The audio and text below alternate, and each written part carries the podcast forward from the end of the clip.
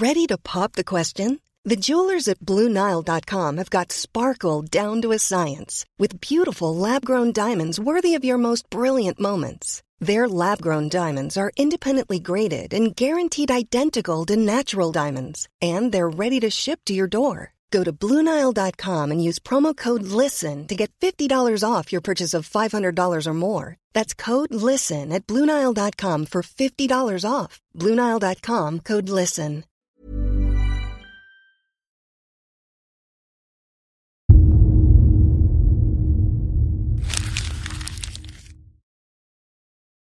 Seguirle el ritmo al país no es cosa fácil, pero en este espacio intentaremos, semana a semana y en 25 minutos, comprender juntos lo que sucede en el territorio que habitamos. Esto es Semanario Gato Pardo y yo soy Fernanda Caso.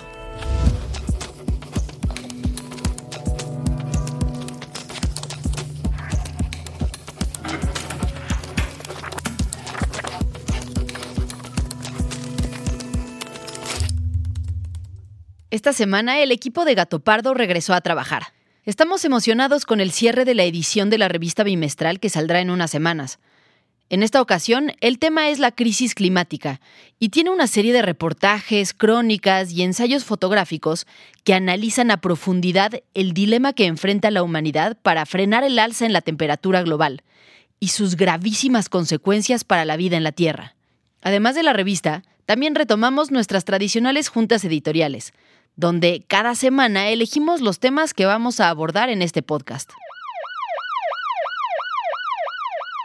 Bueno, a ver, creo que Omicron es una noticia muy importante recientemente, como el repunte de casos por sí mismo. Hay varias, o sea, en el diario de hoy hay varias de como de alertas en el INSI, en el ISTE. También leí ayer que los rezagados ahora se están vacunando mucho más después de diciembre. A un mes de la llegada a México de la variante Omicron, los casos han presentado un repunte exponencial, especialmente tras el festejo de las fiestas decembrinas. Se prevé que esta semana se alcancen los 120.000 casos, números sorprendentes considerando los 22 días que han pasado desde que se comenzó a notar el aumento de casos en el país. Y a pesar de que las filas en los kioscos para hacerse pruebas de COVID son enormes y los laboratorios se encuentran saturados, los casos graves parecen no haber aumentado de manera alarmante todavía. Según datos oficiales, solo un 9% de la capacidad hospitalaria ha sido ocupada. Esto gracias a que poco más del 50% de la población ya cuenta con ambas dosis de la vacuna. Sin embargo, varios estados del país sí han empezado a implementar restricciones de nuevo, como es el caso de Baja California, Tamaulipas y Chihuahua. El peligro de esta variante consiste en la capacidad y el alcance con los que logra contagiarse, pues tarda un periodo de solo a 5 o 6 días en incubarse. Se contagia a una mayor distancia y es capaz de infectar a personas con buenas defensas. El siguiente tema que abordamos en la Junta fue otro que, aunque es menos ruidoso, podría tener un fuerte impacto en la economía. También yo me encontré hoy en primera plana, que se me hizo interesante, que algunos estados estrenan nuevos impuestos, como que los estados están buscando cómo pues, generar ingresos adicionales para recuperarse de la crisis y de la intención del gobierno federal de pues supuestamente no subir los impuestos. La nueva miscelánea fiscal 2022 ya empezó a surtir efectos. Y este año tiene muchas novedades. Una de las más importantes es que después de varios años de lucha, se logró eliminar el IVA a los productos de higiene menstrual, como toallas sanitarias, tampones y copas menstruales. Por otro lado, se introdujo el régimen simplificado para pagar ISR, a fin de facilitar el pago de impuestos para personas físicas con actividades empresariales, quienes tendrán una tarifa progresiva que va del 1 al 2.5%. Y en tercer lugar, la inscripción al RFC de todos los jóvenes mayores de 18 años, que ahora será obligatoria. A partir de este 1 de enero de 2022, estos son los productos que subirán sus precios. Los cigarros, los refrescos, las gasolinas. Para los combustibles el incremento es del 7.3%. Y a nivel local también hubo cambios. En Nuevo León se va a empezar a cobrar a las empresas impuestos ecológicos por la extracción, explotación o aprovechamientos de materiales pétreos y a aquellas que produzcan emisiones de contaminantes a la atmósfera. También ahí entra el impuesto por la emisión de contaminantes en el agua. En Chihuahua se cobrará un impuesto del 10% por gastos en juegos de apuestas, mientras que en Veracruz y Querétaro se planea elevar la recaudación a partir de las nuevas placas de los autos.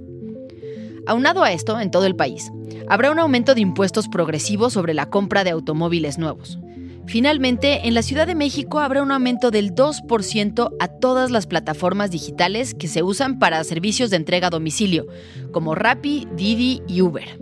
Ale, una de las editoras de Gato Pardo, puso sobre la mesa el tercer tema que discutimos en la Junta. Lo de Cuauhtémoc también es muy importante, ¿no? O sea, sí fue un caso de que inició en 2014 y que por fin, tantos años después, me parece que es muy importante. El pasado jueves 30 de diciembre fue detenido y se le dictó auto de formal prisión al exdirigente del PRI, Cuauhtémoc Gutiérrez de la Torre. ¿De qué se le acusa? Bueno, pues resulta que en 2014, en MBS Noticias, la periodista Carmen Aristegui reveló una investigación que lo colocaba al centro de una red de prostitución de jóvenes de entre 18 y 32 años, reclutadas para trabajar para él y ofrecerle servicios sexuales. Tras el escándalo que provocó la noticia, el entonces dirigente fue separado de su cargo para ser investigado. Sin embargo, no fue sino hasta mayo de 2021 que la Fiscalía anunció la investigación formal. A Gutiérrez de la Torre se le acusa de trata de personas y asociación delictuosa. Ya solo queda esperar que este caso no se sume a la lista de impunidad y que el exfuncionario sí pague por sus delitos. Y ahora sí, vamos al tema principal de esta semana. ¡Un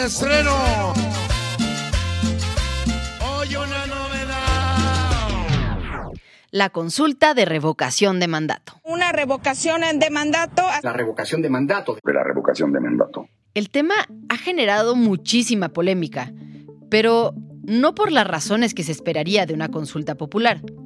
En realidad, no hay ningún sector de la sociedad que esté pidiendo que el presidente deje su puesto.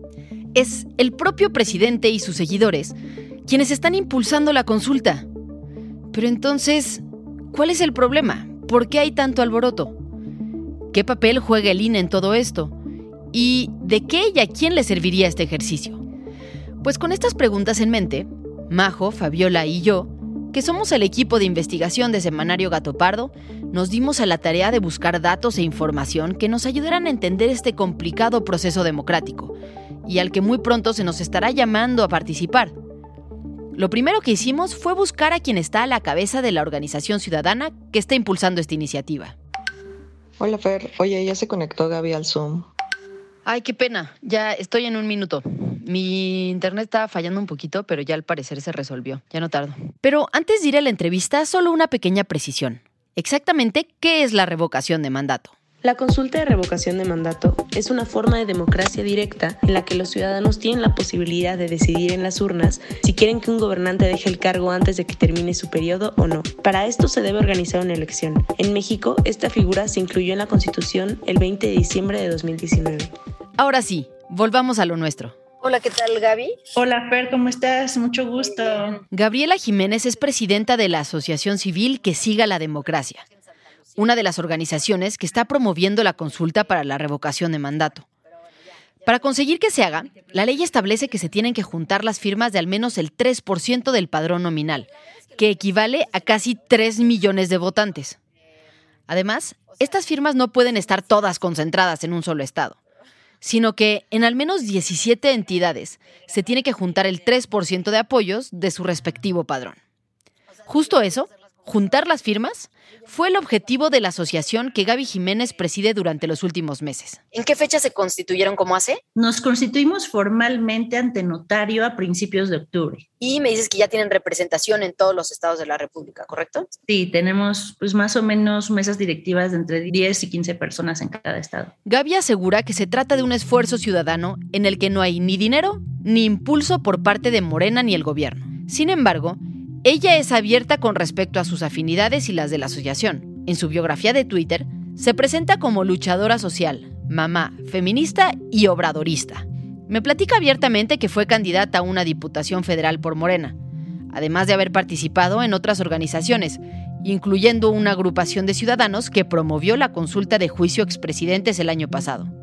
Le pregunto cuál es el objetivo de promover una consulta de revocación de mandato desde los propios simpatizantes de López Obrador, que honestamente suena un tanto contradictorio. ¿Por qué pedir que se haga esta consulta? Mira, la idea aquí es dejar un precedente en la historia democrática de este país, que pues definitivamente, pues a lo mejor a Andrés Manuel López Obrador le tocó ser el primer presidente que se somete a este ejercicio de revocación de mandato, pero la idea es que de aquí en adelante todos los presidentes sean evaluados por la ciudadanía a la mitad de su mandato y si nos gusta cómo están haciendo su administración, pues que se queden pero si no nos gusta, que se vayan. Al abrir la página de la organización que siga la democracia, aparece una imagen del presidente López Obrador con la leyenda Juntas y juntos hagamos que siga AMLO, en letras color guinda, tal como el color del emblema de Morena. Y pues bueno, el total de firmas que recolectamos, nosotros como Asociación Civil que sigue la democracia fueron 8.9 millones, pero en total el INE tiene 11 millones de firmas. Nosotros juntamos 8.9 como Asociación Civil que sigue la democracia, pero otros ciudadanos y otros y ciudadanas del país que no conozco, otros promoventes, pues juntaron pues casi dos, ¿no?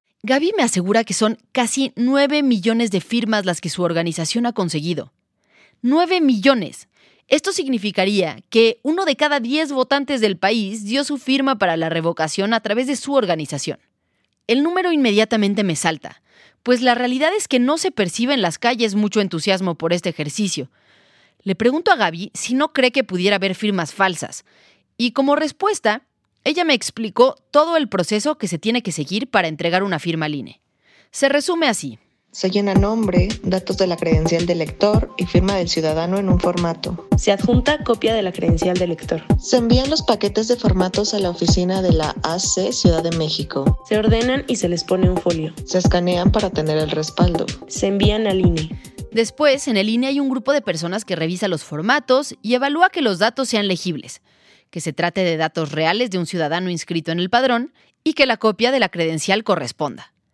Pero la verdad es que esto no despeja todas las dudas. Porque, ¿cómo podría hacer el INE para verificar que las copias de las credenciales no vengan, por ejemplo, de un padrón de beneficiarios de programas sociales? Y que las firmas estén simplemente siendo falsificadas por los auxiliares afines a Morena, como ha sucedido en tantas ocasiones en temas electorales en México con muchos partidos y organizaciones. Pues justo para evitar ese problema, el INE había desarrollado una aplicación móvil que pedía ciertos requisitos para recolectar apoyos. Por ejemplo, se tenía que tomar una foto de la credencial desde la propia app, que además hacía un reconocimiento óptico que permitía validar la legitimidad de la credencial. Y finalmente, se debía tomar una fotografía del ciudadano que estaba dando la firma. Todo esto se tenía que hacer en el mismo momento. La solución tecnológica para la modernización de la captación de apoyo ciudadano hará uso de una aplicación móvil, la cual podrá ser descargada de las tiendas de Google y Apple. Esta app se utilizó en 2018 para el registro de candidatos independientes y en el 2020 para la creación de nuevos partidos. Gracias a esta herramienta digital fue posible encontrar simulaciones y falsificaciones vinculadas a cientos de miles de apoyos entregados en torno a estos ejercicios. Lo lógico era que esa misma app se usara para la revocación de mandato. Pero en esta ocasión, a diferencia de los casos anteriores y sin mucha justificación de por medio, el tribunal simplemente resolvió que no se podía exigir a los ciudadanos su uso y que por lo tanto se podrían volver a entregar las firmas en papel, lo cual hace sumamente complicada la verificación para el INE.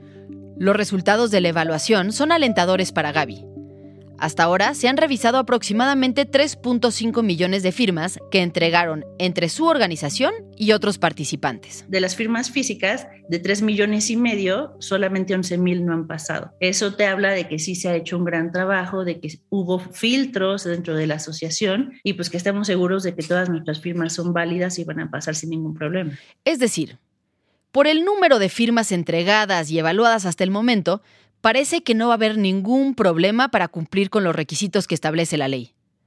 Así que si ustedes están preguntando, ¿se alcanzaron las firmas? ¿Va a haber revocación de mandato? La respuesta es sí. El 10 de abril se van a instalar casillas en todo el país para que los ciudadanos que quieran puedan participar.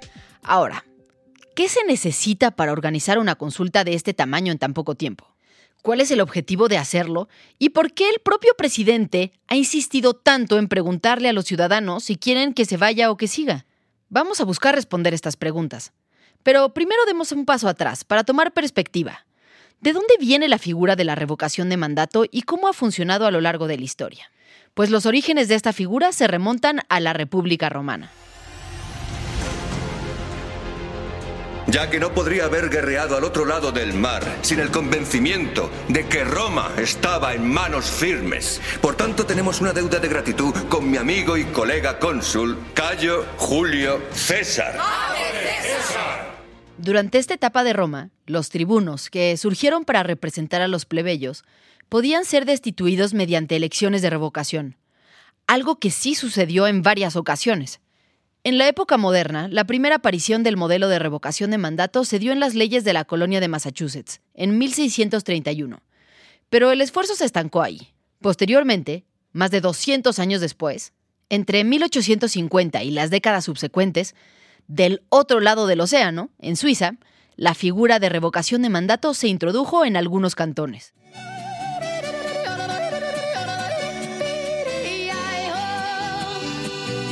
Se cree que la experiencia de Suiza pudo haber influido en los legisladores estadounidenses del Partido Socialista Laborista y el Partido Populista, que pocos años después, en 1982, lograron incluir la revocación de mandato en la agenda pública a nivel estatal y municipal. Y finalmente consiguieron que la figura se incluyera en las leyes de la ciudad de Los Ángeles en 1903. Desde entonces, poco a poco las leyes locales empezaron a reformar y para 2016 ya eran 26 estados de Estados Unidos que incluían la posibilidad de revocar el mandato de algunas autoridades. Del otro lado del espectro, en el lado comunista, la revocación de mandato también fue impulsada para algunos cargos por políticos y pensadores, como Antonio Gramsci en Italia, Lenin en la Unión Soviética y Fidel Castro en Cuba.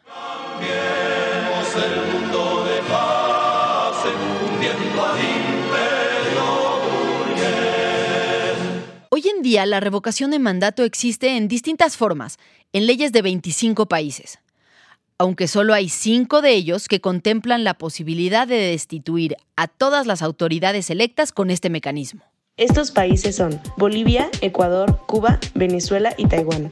En México, la revocación de mandato se incluyó en 2019, mediante una reforma constitucional que no solo modifica el modelo presidencial, sino que obliga a las entidades federativas a modificar sus leyes para incluir procedimientos de revocación para los gobernadores y gobernadoras. Todo ello impulsado por López Obrador desde su campaña. Este es un audio suyo del día que tomó protesta como presidente, el primero de diciembre de 2018, en su discurso en el Zócalo Capitalino. Cumpliré el compromiso de someterme a la revocación del mandato. Habrá una consulta para preguntarle a los mexicanos si continúo en la presidencia o si renuncio, porque como lo creo y lo he dicho muchas veces, el pueblo pone y el pueblo quita. Ahora, vamos a hablar del enorme debate sobre el presupuesto necesario para llevar esta consulta a cabo. Pues resulta que la Cámara de Diputados, de mayoría morenista, decidió no darle al INE los recursos que estaba pidiendo para organizarla. ¿Qué va a pasar si el INE no tiene suficiente dinero? No hay un solo fraseo en el decreto del presupuesto de ingresos de la federación donde explique por qué nos recortó 4.913 millones de pesos, casi 5.000 millones. Es el 26% del presupuesto operativo del INE. Nunca habíamos tenido un recorte de esa magnitud y por eso acudimos a la Corte. La voz que escuchas es la del consejero del INE, Ciro Murayama, quien ha sido uno de los principales voceros de las tensiones presupuestales entre el Instituto Electoral y Morena. Le pido que me explique exactamente qué está sucediendo, si tendrán o no dinero para organizar este ejercicio y cómo es que llegamos a este punto.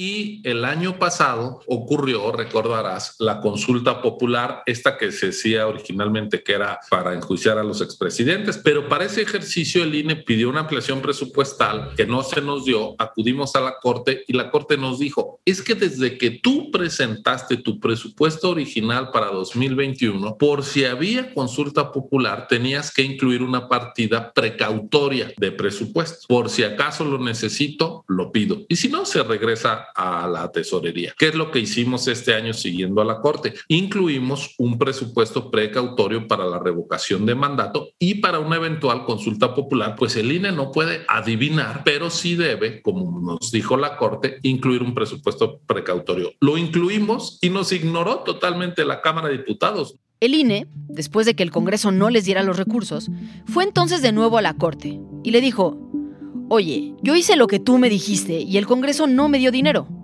Dile por favor a la Secretaría de Hacienda que me dé los recursos que necesito para cumplir con lo que la Constitución me manda, que es organizar una elección de revocación de mandato con las mismas características, el mismo número de funcionarios y de casillas que se usarían en una elección presidencial. Y mientras resuelves el asunto, dame permiso de suspender mis actividades relacionadas con este proceso. No nos otorgó la suspensión, que era lo que nosotros pedíamos, era pues no hagamos nada hasta que se resuelva esto y dijo, no, ustedes sigan. Y luego la comisión de la Corte, la comisión de receso, se pronunció sobre otra controversia y también dijo, sigan adelante. Entonces, bueno, ahorita estamos avanzando con los 1.503 millones, pero nos faltan más de 2.000 millones. Entonces, ¿cuántas castillas? Yo te lo diría así, de que va a haber revocación, va a ver cuándo sería el 10 de abril, sin duda. ¿Cuántas casillas vamos a instalar? Eso sí está en veremos. Ahora, ¿qué va a pasar si la Corte no le da la razón al INE? Y este se ve obligado a organizar una consulta con un presupuesto mucho más reducido. También soy pobre, soy pobre como tú. Le pregunto al consejero Murayama por esto. Si no hubiera recursos, pues tendríamos que recortar el número de casillas y la gente hacer desplazamientos un poco mayores para votar. Eso no es buena idea que ocurra. Ojalá que Hacienda sea sensible. ¿Por qué no es buena idea? Porque en la consulta popular y en la revocación, desde la Constitución se especifica que es muy importante cuánta gente participa. Para que sean vinculantes, para que tengan efectos legales, debe participar al menos el 40% del padrón electoral. En medio de todo este embrollo, el presidente sugirió una alternativa. Sin importar lo que diga la Constitución, ¿por qué no mejor hacer la revocación de mandato mediante una encuesta? Según él, así se podrían ahorrar recursos y se elimina la presión de una organización tan aparatosa si el INE se rehúsa a organizarla. ¿Sería esto buena idea? Para responderlo busqué a uno de los encuestadores con mayor experiencia en el país, Alejandro Moreno. Él es encuestador del periódico El Financiero.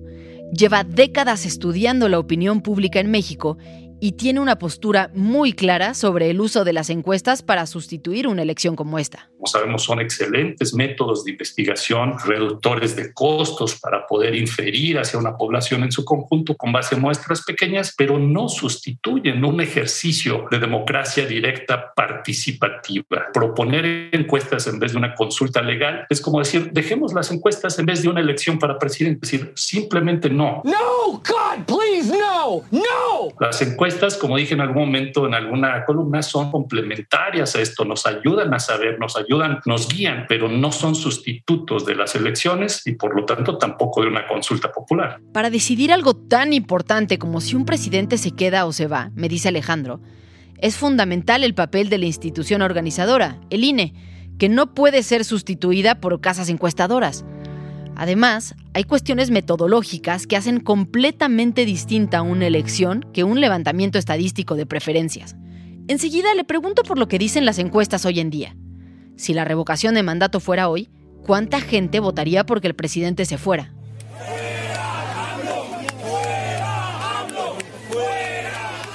Pues ya hay varias encuestas que han dado seguimiento tanto al interés como a la posibilidad de participación y últimamente a la preferencia. Y creo que lo que más destaca en lo que hemos visto publicado es que pues el presidente tiene un amplio apoyo popular. Si hubiera una consulta de revocación de mandato. La mayoría de la gente que saldría a votar seguramente lo haría para ratificar pues, el mandato del presidente. Hay una oposición que varía entre una cuarta o una tercera parte. Quizás de repente puede subir un poco más, pero claramente por lo menos, sin temor a equivocarme, si hay un apoyo 2 a 1 y probablemente mucho más alto. Sí. Pero entonces, si el presidente tiene un amplio apoyo popular, si nadie está pidiendo que se vaya, y si se necesita tanto dinero para organizar una consulta de revocación, ¿por qué el presidente insiste tanto en que se haga?